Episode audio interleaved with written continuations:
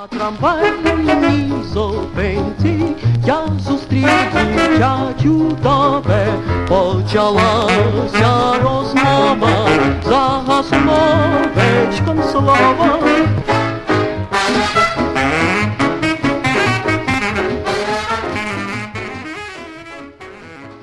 Мої гратуляції високоповажному панству. Йти на льоди до цукерні пасує з коліжанкою, а кава з лягумінкою доречна на ранці з адоратором. Хоч то не конче зручно, але кобіті пасує спацирувати хідником в мештах на обцасах. Прецінь буде дощ, минути баюру не все вдасться, але фацет мусить вийти з помешкання в напрасованих на кант споднях і напуцованих на глянц мештах. Променант на корзу, злічна пані, ненза францувата, вар'ятунцю кав'ярка, равка, келішок циміс. Як ви тямите про що я, то ви таки правдивий львів'янин. І альбо ви, альбо ваш колега, кума, сестра, брат, сват, знайомі з пані Орестовою. Бо в Львові всі знають всіх і про всіх. Як двоє львів'ян за пару хвилин розмови не знаходять спільного кумпеля чи родича, то може означати хіба то, що треба хутко вступити в найближчу кнайпу, замовити моцну каву і до кави. Прецінь на пошуки спільного знайомого треба буде стратити трохи більше часу. Ну так може з годинку другу.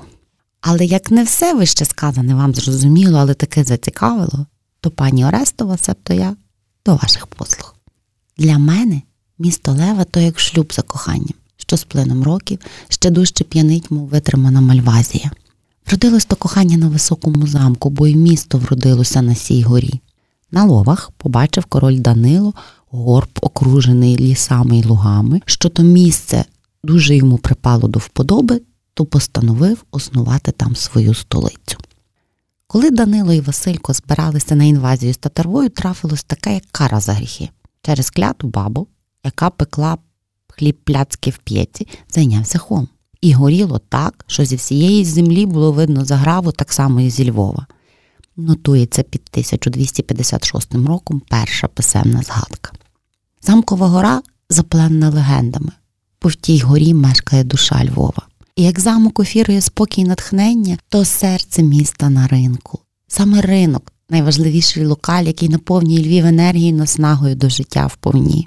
Своїм шаленим поступом місто завдячувало власне торгівлі. Королівський привілей звільняв війських купців від сплати мита, дозволяв засновувати стільки крамів і лав, скільки треба. Камениці заможні городян на ринку служили і помешканням, і бюром. Партерах містилися майстерні склепи, котрі приносили моцний зиск власникам громадянам. Громадянство за регулами не було спадковим. Навіть вроджені в Львові мусили пройти процедуру при досягненні повноліття. Надавалось громадянство жонатим хлопам по досягненні 21 року при наявності майна в місті. Певно, як кара за гріх клятої холмської дрибці з найпершого писемного спогаду Львова, але кобітам громадянство не належалося. Хоча часами саме львів'янки рятували Львів. Так, в 13 сторіччі приваландалися тутка татари з ханом Телебугою. Аж два тижні тримали місто в облозі і вже сподівалися, що містяни мають вимерти без їдження. Щоб збадати ситуацію, вирядив Телебуга своїх послів. Львівське жіноцтво рішило грати татарам комедію. Вони повитаргували з каменець на хідник порожні діжки і поперевертали їх догори дригом. Туди повимітали зі спіжарок всю муку крупу і засипали тим денця діжок та ще й жиби вершок стримів. Як впустили бузовірів до міста, то татари вздріли силу селену діжок повних харчів. Аби підсилити вражіння, львівські пані ще й повиганяли на двір всіх качок, гусей, курей, пацет, гусаки шиплят, коготи піють, а від пацет мусили татари патиками бронитися. Як зачув телебуга, скільки то ще в Львові є їдзення, Зара наказав своїм татарам цофатися додому. Відомо, що гуси врятували Рим. Ну, а Львів таке кобіти.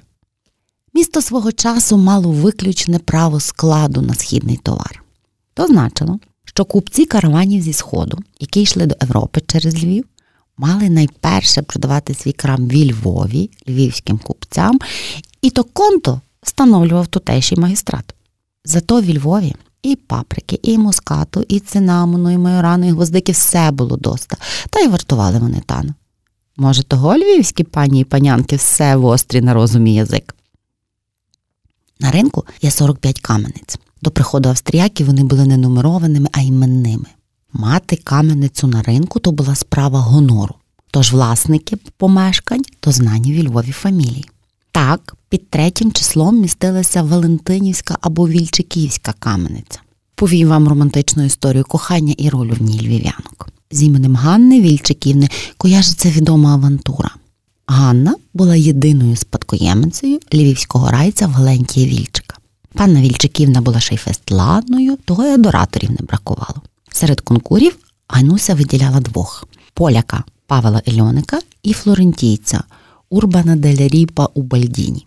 Деякі джерела впоминають, що Ельоник був жонатий і навіть мав двоє дітлахів, але то недостаменно, та й не конче важно, коли ходить про шальоне кохання. Трафунок стався в помешканню Лонських на імпрезі з нагоди весілля коліжанки Ганни. Як зачались госки, обидва зальотники кликали Ганусю до танцю, але вона вподобалася флорентійця. Ельоник злостився і пальнув суперника по писку. Гарячий італієць хутенько зметикував і смертельно штрикнув кінжалом у відповідь. У консеквенції у Бальдіні опинився в буцгарні і на нього чекала шибениця. Але як правдивий католик, Павел Ельоник на смертному одрі простив візаві і просив його не карати. Крім того, за флорентійця, котрий ще й доводився родичем папі римському, заступилася впливова італійська громада Львова. Але хто б ви думали, остаточно вплинув на справу?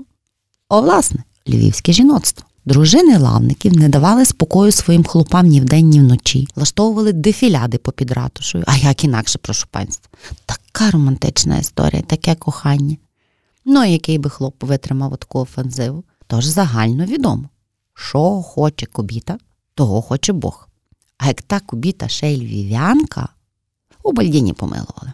Скорому часі Ганна і Урбан взяли шлюб і зачали ще одну славну патріціальну львівську фамілію. Видите, що шальоне кохання і кубіти то таке фест потуга? Сподіваюсь, потуга пані Орестової не марна. І нинішні райдання принесли подай пару хвилин позитиву. Тримаймося на славу Україні!